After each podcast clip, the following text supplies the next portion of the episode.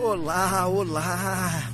Você é daquele que se impressiona, está impressionado ou você é aquele que está totalmente ativado? Esse foi o questionamento da nossa reflexão de ontem. Se você não ouviu, ouça, que você vai compreender qual é o contexto do impressionado e do ativado.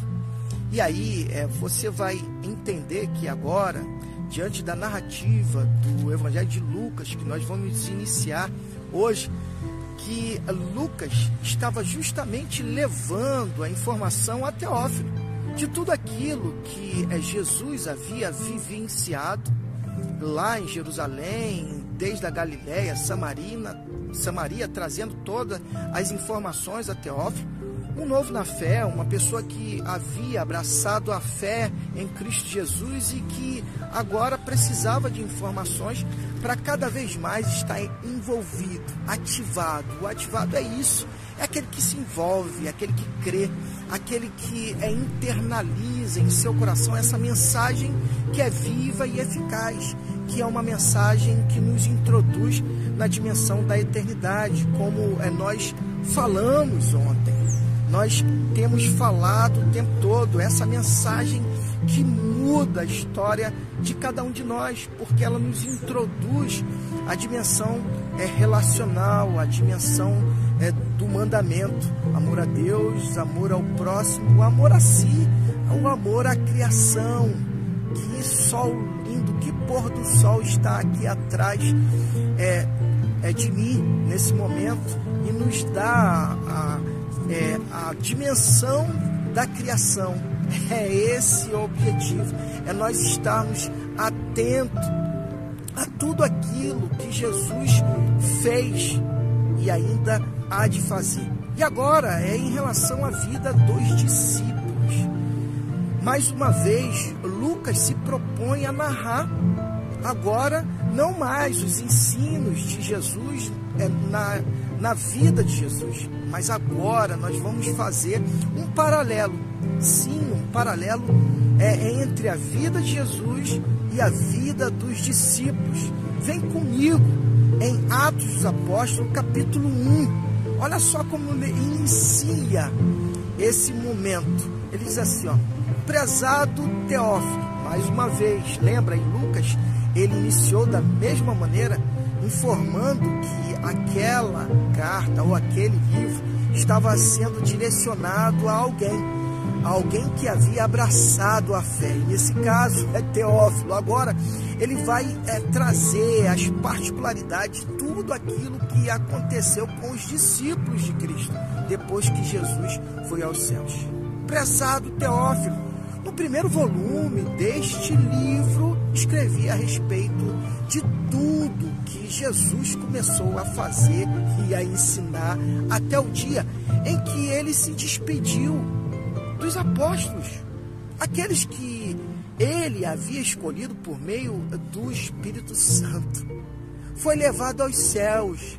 Depois eh, de sua morte, ele se apresentou vivo mais uma vez, ele se apresentou vivo. Quem se apresentou vivo? Jesus. Jesus em lugares diferentes por um período de 40 dias. 40 dias. Nesses encontros que Jesus teve face a face, ele orientou os discípulos sobre os assuntos concernentes ao reino de Deus.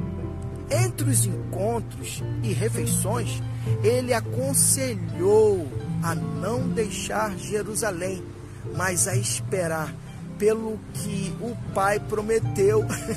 Olha a promessa que o Pai fizera lá no Velho Testamento, lá em Joel.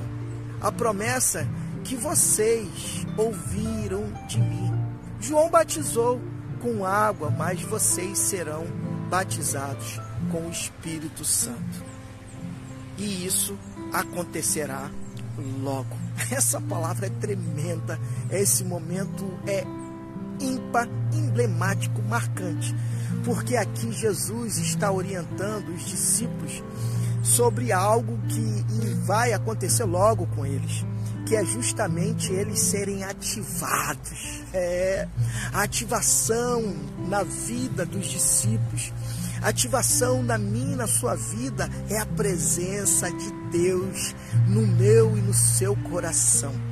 Nós vamos observar que é justamente isso que vai acontecer com os discípulos a presença de Deus na vida deles, assim como aconteceu com Jesus. Lembra em Lucas 4, nós lemos, quem não é, participou da série anterior é, do Evangelho de Lucas, você pode é, lá no podcast e verificar que em Lucas 4, Jesus, Lucas 3 e Lucas 4, Jesus foi batizado e veio sobre ele o Espírito Santo a presença de Deus confirmando a, o próprio, no próprio Deus. Olha que tremendo. Agora, o que aconteceu com o mestre vai acontecer também com os seus discípulos. E também é, pode e deve acontecer com você. Se você crê, se porventura você é apenas aquele que está entusiasmado com a ressurreição, com a história de Cristo e ainda não tem é, crido de forma efetiva, mas se encontra no seu coração aquele, é, aquele momento em que você está ardendo e você realmente deseja vivenciar ativação, ah, quando você desejar ser ativado, você vai experimentar a presença de Deus na sua vida. Creia e espere. E que Deus te abençoe.